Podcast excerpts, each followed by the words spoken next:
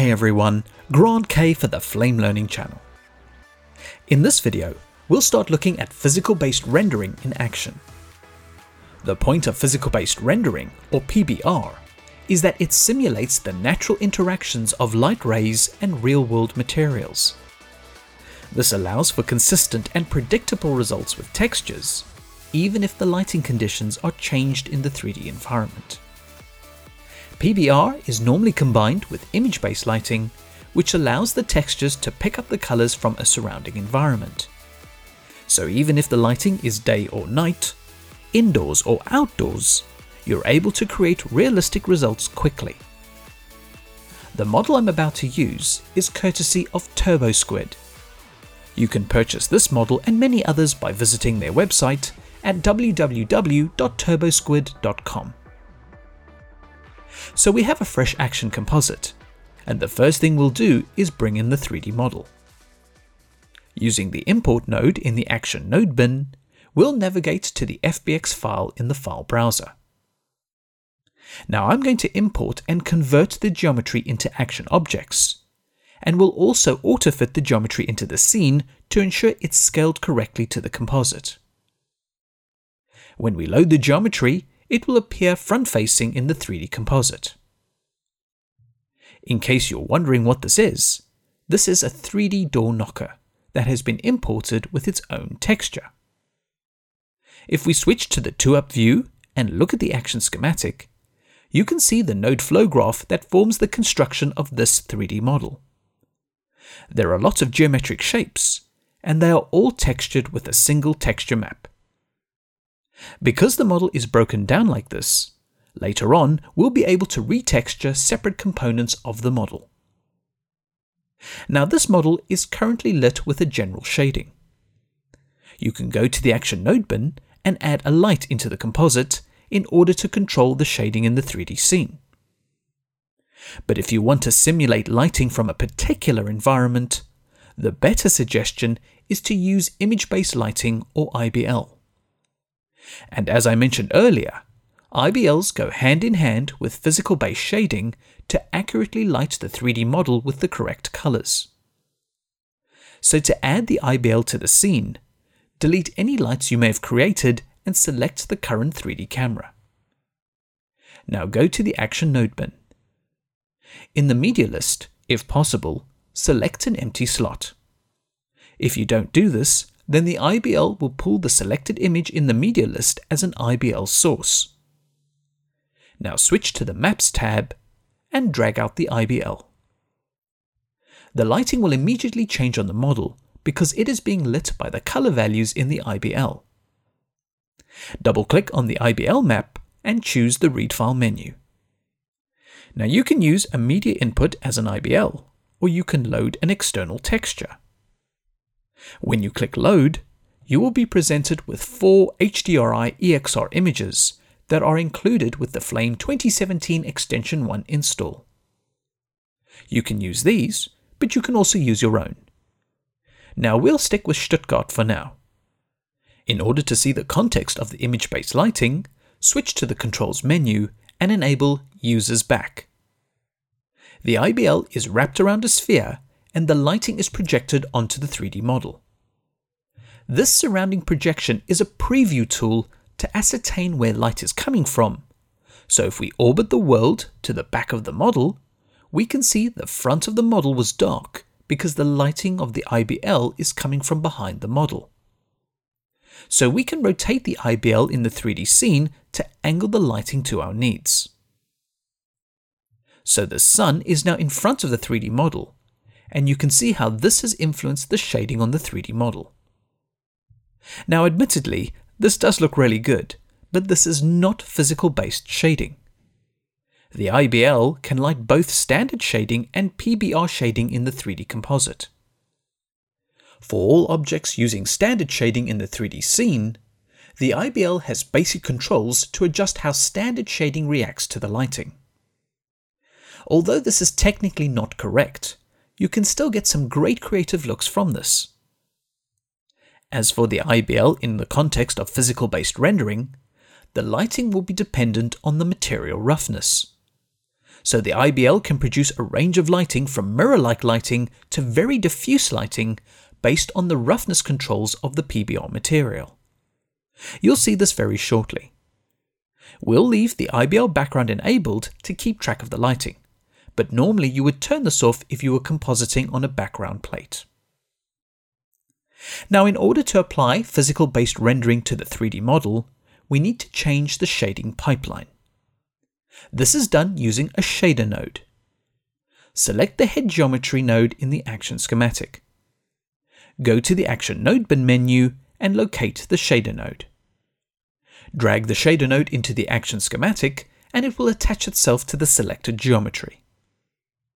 The shader node can be used on multiple objects, so hold Shift and L and kiss the shader node to all the geometry components of the 3D model. Once this step is completed, the shading on the geometry will change again. If you double click on the shader node, you will see that it is defaulted to the physical based shader that is applying PBR to this 3D model. So if we orbit around the 3D scene, this 3D model is being lit by the IBL attached to the camera, and using the PBR shader, it is reacting in a very natural and realistic way to the lighting. Now there are two kinds of physical based rendering, and there is loads of detailed information available on the internet. In the case of Flame, we are using the metallic and roughness shading model.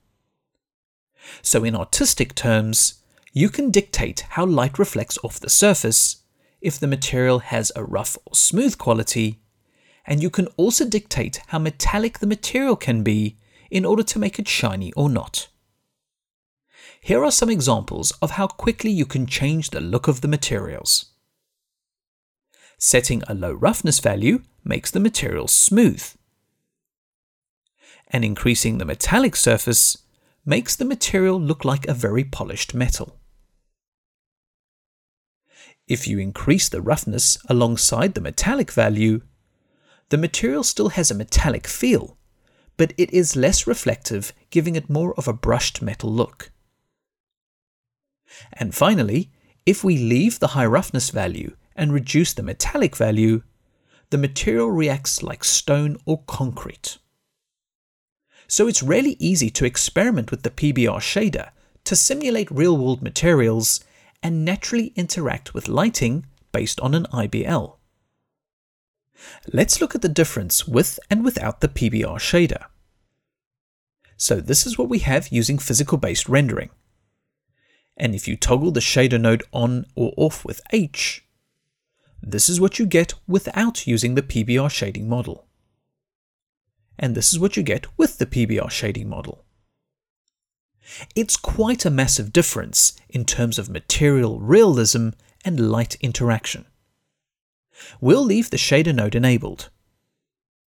Let's have a look at the material when the IBL is different double click on the IBL node attached to the camera and switch to the Read File menu. Click the Load button, and this time choose the MTLab OpenEXR and load it. So now we are using an IBL that recreates indoor lighting, and the material still gives the same result, but under different lighting conditions. Let's just increase the brightness of the image-based lighting on the 3D geometry switch to the Controls menu and set the gain to 120. So this is the advantage of PBR. The results will always be realistic, consistent, and predictable. Now before we move on to the next PBR video, I want to point out that you can have multiple shader nodes in the scene connected to different geometries. This allows you to control the shading on each component of the 3D model. So to set this up, go back to the shader node menu, and we'll make the material very metallic and shiny with a low roughness and high metallic value. Now we want the head of the lion and the box to have completely different shading properties. So go back to the action node bin and drag out a second shader node into the action schematic. Now you can only have one shader node connection per geometry, So press and hold the L for the lighting link and disconnect the head and box geometries from the original shader node. Next, still holding the L keyboard shortcut, create new lighting links from the shader node to the head and box geometry nodes.